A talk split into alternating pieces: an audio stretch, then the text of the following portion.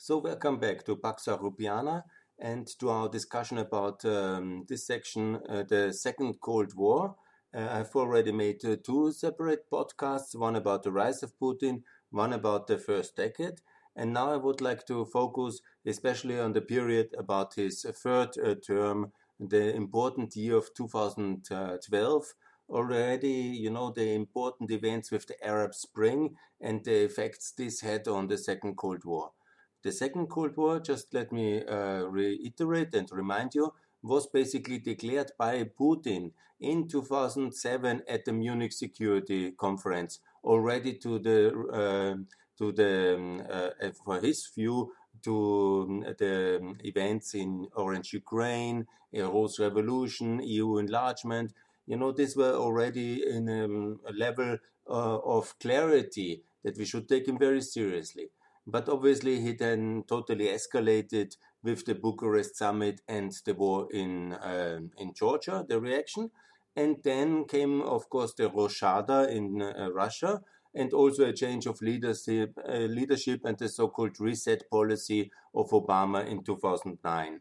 And this kind of, uh, it was a period of, uh, after the shock of the Georgian war, there was a mutual effort in the change of leadership in Russia and in the change of leadership in America, and obviously also the financial crisis. There was a certain kind of uh, detente for, let's say, 2009, 2010.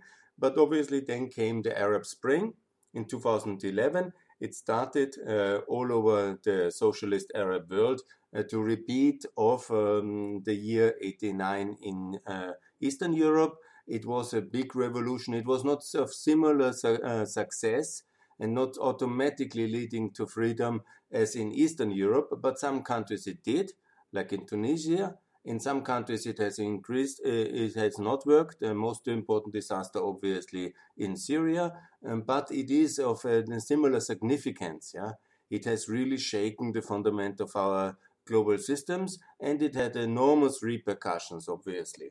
And in the year 2012, then uh, was uh, already in 11 in December was the start of the protest against Russia's uh, third term because Putin, obviously, in his world, he saw the necessity to run again. Anyhow, he always planned that, I'm sure.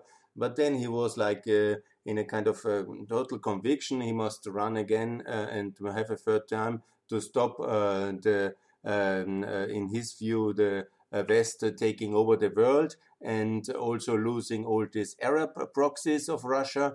And that was, of course, in his view, a complete disaster. He made several references about Libya and what happened in Libya in many of his speeches. You can see that on YouTube.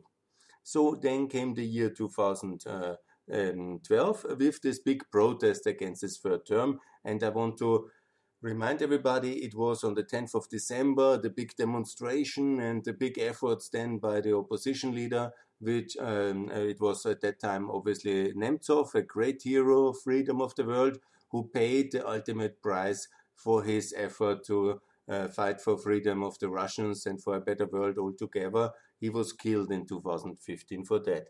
And Navalny, one of the leaders, he was even poisoned. Yeah, of course, luckily he survived. Yeah, so certainly worse uh, to be killed, but uh, to be poisoned with some nuclear substance, certainly not a nice thing as well. So let's come back to, um, because these are all events of 2020 and 2015. We are still in this year of 2012. And obviously, it was one of the most decisive years. Again, a Russian transition and the American transition in uh, the same year.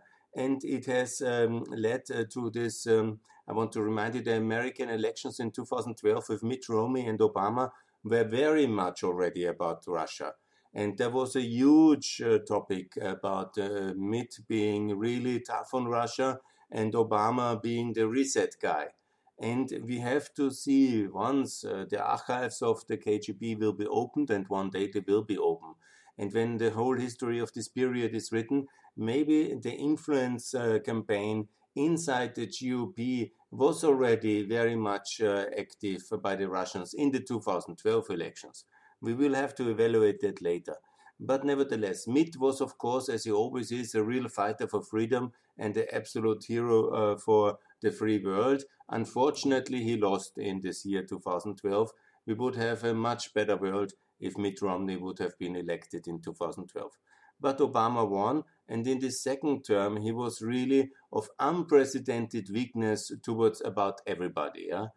These big withdrawals from Afghanistan and Iraq he has already done before, but that of course led to all this rise of ISIS and uh, general crisis in Iraq, in Syria, in Afghanistan. But in the second term, he was even weaker. You remind there was this famous interview or meeting when he had the microphone open, open, and he was then talking to Putin. Everything can be solved in the second term, and so he did. He was so soft uh, to Russia. It is unbelievable. I don't know exactly, and I have also no speculation. Otherwise, I would freely share it. What exactly were the Russian level of interventions already, and the talks between Obama and Putin? or the influence campaign already on parts of the GOP to undermine Romney, and also what kind of level of support uh, this whole Tea Party movement got from Russia already in the in the 2010 period as part of the soft uh, Cold War that Russia led. I cannot say that, and you know I will read more. I will come back to you. I promise, and I will investigate uh, deeper on that one. But I'm confident there was already a huge exposure of Russia in in uh, America, and ultimately it um, partly, uh, you know, it's hard to speculate who led to whom. But unfortunately, what is the result? That can be obviously uh, um, uh, described. Yeah, it was this major uh, withdrawal decision from the world stage in August 2013. I remind you the ultimate catastrophe of our world is the Syrian civil war or the Syrian world war, if you want to call it like this, where all the world is participating.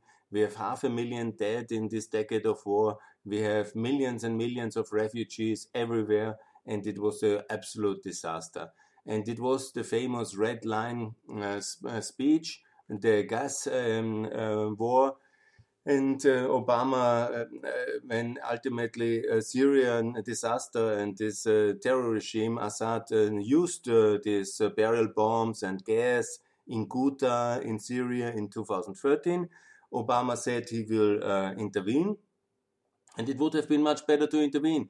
Um, ten, hundreds and thousands of people were not dead at this moment, who later died only when the war escalated.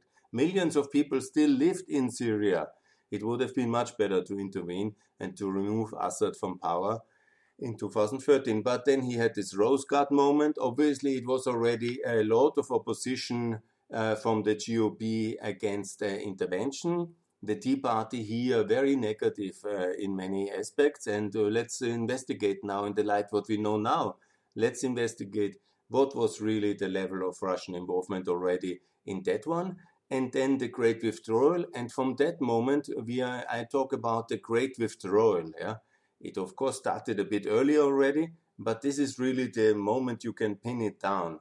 It was in August 2013, the great withdrawal, and from then moment, it was the rise of Russia as a what whatever. It's not a global superpower, but the main challenger of the West in all uh, theaters, in Africa, in the Middle East, in, of course, in Syria. And here started uh, not the military op- uh, intervention started only in 2015, yeah, the Russian one, the big one, but uh, the Russian role in Syria, of course, went back a long time. but the real big player when Russia was suddenly a big player again on the global stage, that was then in autumn of 2013 after that great withdrawal of Obama. And you know, I hope there will be a better leadership by Biden because he was also the vice president, and but it was really it was really very unfortunate moment in world history. Russia's rise has uh, also led to a different perspective from Russia in a way because they then saw themselves as again the second superpower of the world, and that uh, came uh, um, together with major uh, issues because uh, I'm talking now 2013 already, and then was this offer of the European Union parallel already in the Vilnius sum, uh, summit for 2013 in November, end of November. about the free trade agreement, the DCFTA, that's called a Deep and Comprehensive Free Trade Agreement. It's a form of association agreement which the EU is offering to close partners regionally. We have also with Georgia and with Moldova.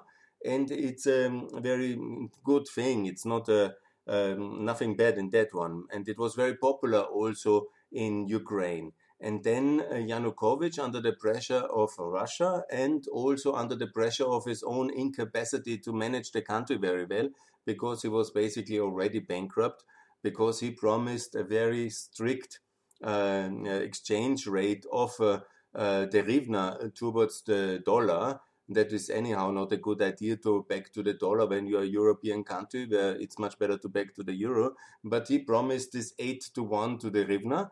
and that led to a massive loss of uh, foreign exchange uh, reserves of uh, Ukraine. And he had stolen so much as well, and his whole economic uh, way was so uh, unproductive that he was out of money. So he had to offer to sign with the Europeans, but the Russians didn't want it, and the Russians offered a big, big loan package, and he needed money, so he didn't sign. Then started this small scale uh, protest in the beginning and they were you know rather smallish protest. But the way Yanukovych and Putin have managed the whole thing, they have uh, escalated gradually, always then uh, somehow tried to smooth through, to ignore it, and then to use exactly that level of force that was not really a full crackdown, but they were really provoking the Ukrainian people to more and more resistance. And uh, so I think um, a normal protest uh, has turned out under this kind of constant uh, level of additional um, threat. They were not ready for a full crackdown like the Chinese in 89, yeah, but they were using a lot of violence, yeah. And so this whole thing uh, escalated, and it led uh, to such a level of escalation that ultimately it was the moment where Yanukovych, who is uh, not a very strong character and who is also very much self centered and who had already seen a defeat in Ukraine, he knew his position was unsustainable. He basically uh, ran for it and he left to Russia, where he lives ever since, with many of the billions he has stolen from the Ukrainians. Yeah?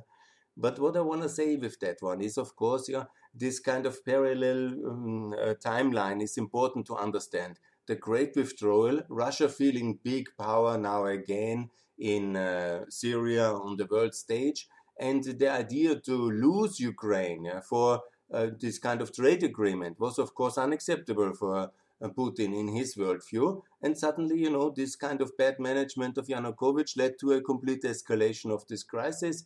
He intervened heavily personally, Putin, and thought he can know, stuff it off like the same like with his White Winter Revolution, because he has basically with a, a strict crackdowns and uh, buying some of the um, uh, doing some reforms as well. He has managed to survive uh, his revolution in a sense, which happened just before.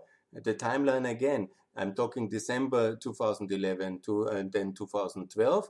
It was ended basically the Russian White Winter in a way with May 2013 it has petered out and with these mixtures of strict uh, enforcement but also some uh, things for the population and Putin really trying to make himself popular with the Russian middle classes with a lot of buildings, reforms, efforts, and so he knew what he do, did. Uh, he's a more capable operator. Yanukovych never was, and he had not uh, the amount of resources or what not was not willing to take his own ones. And so actually he lost Ukraine. Obviously, for now a emerging superpower, as he saw himself, this was completely unacceptable. And as a revenge uh, to the loss of Ukraine, he did these two major interventions the Crimean annexation in March, and then in April, uh, the Donbass war. And obviously, he escalated it as a revenge to the Ukrainians and, uh, as he saw it, to the West who was uh, behind everything. Because if you're a good KGB agent, you believe always in somebody uh, from the Western intelligence being absolutely um, masterminding everything, which uh, is not true. We unfortunately don't have so capable operational services, and it's not the way democracies work. Yeah? Obviously his way to work is exactly like this, yeah. And so he did this kind of covert operation to take over uh, Crimea, and he always said he was not involved, yeah, in the Donbass war. But you know that's I think absolutely clearly um, a Russian war. It is a big border to this uh, Donbass. They have been militarily active and they have also intervened and uh, they have supplied it with arms, with weapons, with people. They just, just took their their ranks and insignia of the uniforms, but it was many Russian soldiers, and it was a Russian war, and it is to this day a Russian war. It went through different phases of escalation. Obviously, the summer 2014 was uh, in August a major defeat for the Ukrainians there and a real massacre. And uh, then uh, it was immediately uh, before the Wales summit. And you can imagine how the Western leaders of NATO they were sitting in Wales and, uh, and Poroshenko coming with this big defeat. And of course, they were that afraid that the Russian troops uh, will uh, continue. And they were ready to continue and then started all this Minsk process and the appeasement to try to stop uh, Putin not to take more parts of Ukraine and so on and so on. Sorry, so this was um, the summer disaster, and then obviously the war went on until the next major disaster again uh, for uh, Ukraine because it was in uh, February uh, 2015 the ma next major defeat and uh, then also a currency crisis for Ukraine. So Ukraine obviously was very badly managed. They hardly uh, could uh, sustain. And the point is really that um, Russia only could not take more territory because there was a huge uh, private sector mobilization, I would call it like this. It was less the Russian state, but it was basically most of the young people and most of the worker um, industrial combinates and the oligarchs who saw their own assets in threat because they didn't know when they will suddenly be part of Russia, who, whose asset that uh, combinat uh, will be. So there was a kind of private sector mobilization to really uh, stabilize the front and uh, surprise uh, to the world and respect for everybody involved. Yeah, it was possible to save Mariupol for Ukraine, and also then in uh, the winter 2000 in February 2015 to stop the last major onslaught of Russia. And uh, so since then, basically, the front has coming to a frozen kind of a, a real border-like situation with a lot of uh, artillery and a lot of sniper and a lot of people still uh, died, unfortunately. overall, it's over 14,000 people who died in this war but it uh, basically has militarily come to a standstill at, along that uh, from February 2015. And obviously, that led to a currency crisis in Ukraine. And I think some in Russia speculated that Ukraine will completely uh, surrender or uh, collapse. But it didn't happen because here the West uh, gradually mm, stabilized, intervened, uh, promised things to Putin in Minsk, and somehow there was also, I think, the the level of escalation which would have been needed yeah, to uh, also fully go to a full scale land war in that sense with the Russian army in Ukraine, a country which, in theory, the Russians have always seen as a brotherly nation, would have been unacceptable as well for the Russian public. And Putin was not ready to go to that level of escalation. So we have this kind of uh, medium uh, war uh, since uh, 2014, and the Ukrainians have lost in not legally, not in any kind of long-term sense, I would say, because we will never recognize this illegal annexation nor this war. But uh, technically, it's lost. Yeah? The uh, territories are under Russian control, and uh, they are um, paid by Russia. They are um, controlled by Russia. These are Russian experts uh, running the show there. And it led even to this. Uh, I want to not to go out with uh, with. I want to mention it as well.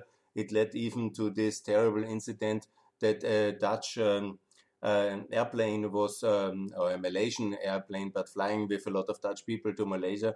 It was shot down. The MH17 uh, disaster uh, which was by a Russian uh, artillery rocket, not an aircraft rocket. It's called Buk, and they have basically shot it down. And the chain of command is now still under investigation, but my assumption is very clear. It's absolutely Russian uh, responsibility going up to the Russian president because ultimately you cannot use military grade uh, high tech weapons so easily somewhere. Somebody has to give it to you. It has to be transported. It has to be trained um, uh, people.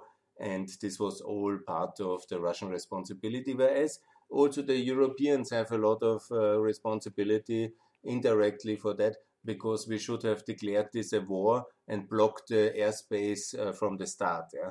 So I'm very sorry for all the victims, and it's uh, very much uh, to blame uh, Russia for the deed, but also European appeasement has a big role to play in this tragic um, terrorist um, incidents, and so many. I think about 300 people lost in this tra uh, tragic uh, day in the summer of uh, 2014.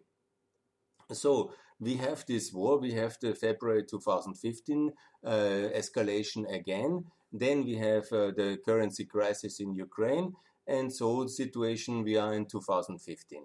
But what else is happening in 2015? Don't forget, we are talking about the summer of the so called European migration crisis, which actually had nothing to do with Europe in a sense and it was definitely a crisis, yeah. But uh, the point is, it is very much a Syrian crisis because these were mostly Syrian people, or uh, some people also even from Afghanistan or from Iraq. But most of the people were coming from the Syrian civil war, where the uh, Russian ally Assad yeah, has escalated the war so much, and that the people, and there were so many of them uh, already in Turkey, that they decided uh, to uh, walk uh, to or find other means of transport to come to Europe. And about 2 million people ultimately came to Europe, uh, to the European Union, to Germany, to Austria, to Sweden. And it was a major shock for everybody in Europe because we are in generally thinking we are unconcerned from the world problems, living happily under the American nuclear umbrella, and the world crises like the Syrian civil war doesn't really concern concern us, but it did, and it was the I think also I admire everybody who took this courage to walk under this kind of risk in safety. And I'm really sorry that we didn't treat all these people better. At least, you know, a lot of people were treated well, and uh, there's a lot of Syrians now living in Germany, Austria, and the European Union, and they are contributing. Obviously, there's also some incidents, but all this again was very much uh, the result of this uh, second Cold War, of our failed uh, foreign policy in Syria, of the withdrawal in 2013, where we didn't intervene, we didn't stop the bloodshed, we didn't help the Turks enough, and we allowed Russia then to make a complete mess out of Syria. And uh, Russia is now in control of half of Syria with Assad together, the western part basically, and it's a complete disaster and people are running from that because there is no security. It's a very uh, dangerous situation. And then they have done all these war crimes in Ghouta and Idlib and Aleppo all these famous Russian war crimes with their proxies together leading only to more people running to Turkey and obviously the capacities in Turkey are also limited and then they come to the European Union and all these attached political crises were, of course, perfect for Russia. Because what perfect uh, is for Russia is chaos in Europe, chaos in America, Capitol Hill, uh, Capitol riots. That's perfect for Russia.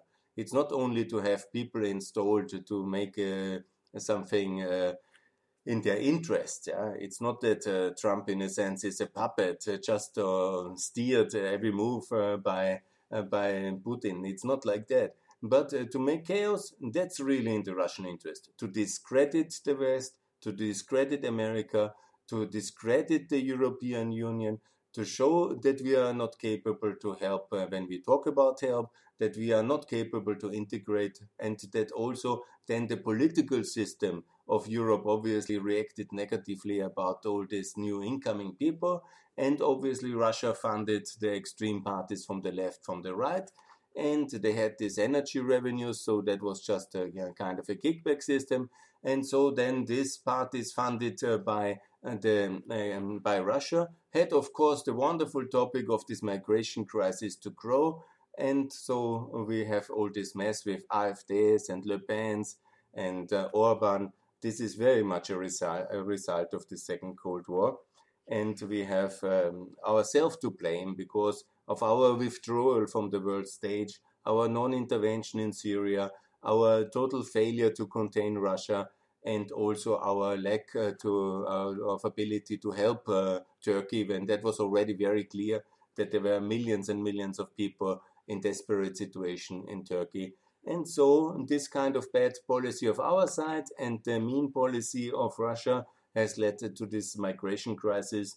And uh, we, are, we, it took really quite a significant time to recover. We are now stabilized from that one, mainly because we are actually very capable when we want, yeah, and especially Germany, Austria. There was a lot of new people, but it was possible to do uh, to grow with the challenge challenge, and we did uh, because we always do. But we are slow. We are uh, in a way. It's uh, also difficult to be honest. so, nevertheless, that was the 2015 crisis, keeping us very busy, and we immediately entered the decisive year of 2016 because also now the negative approach of uh, um, this migration crisis was, of course, a wonderful point uh, for all the anti Europeans and the Eurosceptics in the United Kingdom. And obviously, Russian funding and uh, these uh, television pictures of Europe overrun by Syrians in a way. And this led also that a lot of the mainstream politicians, or some of them mainstream, I don't want to give him that honor, but Boris then going to the uh, Brexit camp and the whole thing ending in a total mess under normal circumstances, without the migration crisis and without Russian funding and without this Cold War, I'm confident that the no vote would have never, or the, the yes to leaving vote would have never gained a majority. but in this specific context of what happened in uh, Syria, the migration crisis, the Russian Cold War, that was obviously one thing where um, we have unfortunately lost a member historically the first time and it was a complete disaster. I want to mention an important aspect as well. That was the Panama Papers, because on the 3rd of April 2016, uh, the Panama Papers, and that's very important in that context, because all the wealth of Putin was there to see on Wikipedia then, yeah. And he, because he is so much a supporter of WikiLeaks, yeah, and worked so strategically with leaks, yeah, he was sure this was not one employee there, but he was sure that this was the CIA, and then he was really angry that he was, in his view, being beaten by uh, his own weapons, yeah? and then that his wealth uh, and of all his uh, circum and these people around him was now exposed to the world to know, and he has funded the Brexit campaign even more vigorously, which led to this unfortunate outcome and to a completely disaster. That was in June 2016. Remember the timeline because it's important because then in July came this, and we are already talking about the pre-election year, not the, the election year, with the primaries in February and Trump being already the cage fighter, with Jeb Bush, who is a really very serious politician, being uh, elbowed out of the primaries. He would have been a great president, no doubt. Yeah? And then you have this kind of populist, extremist uh, Trump who wins the, the election and uh, no, not wins the election, but first he was behind. And every, every any, any time he never got the popular majority, but he had this uh, support by Putin. Remember the dump uh, of the emails on the 22nd of July, and uh, you know if you don't believe in that part, the most striking coincidence of the dumps and of the leaks of this information sharing, which was basically done by Russian hackers, uh, given then to WikiLeaks, and they declared it when there was the Hollywood tapes uh, and all this kind of uh, unbelievable uh, monstrosity, which this sadly, who has become then the later the president of America, um, Mr. Trump, uh, he has committed and he has, was shared on these Hollywood tapes, and he will certainly have lost the elections.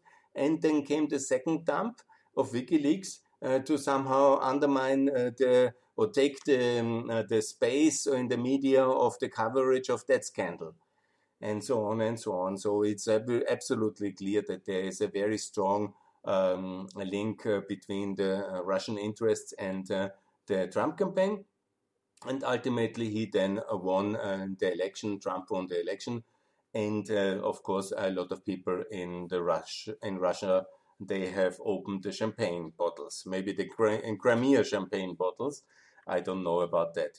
Ultimately, they will not win, and ultimately, it turned out much more complicated, uh, even for the Russians, because they thought, and there was all these scandals, you know, of Papadopoulos and Flynn and uh, and this Roger Stone and Manafort.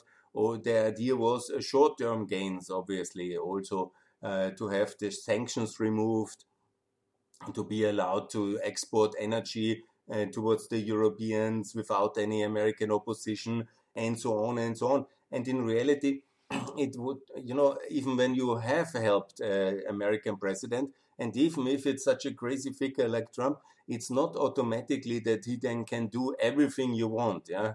And because he's not alone like the, the, the king of America.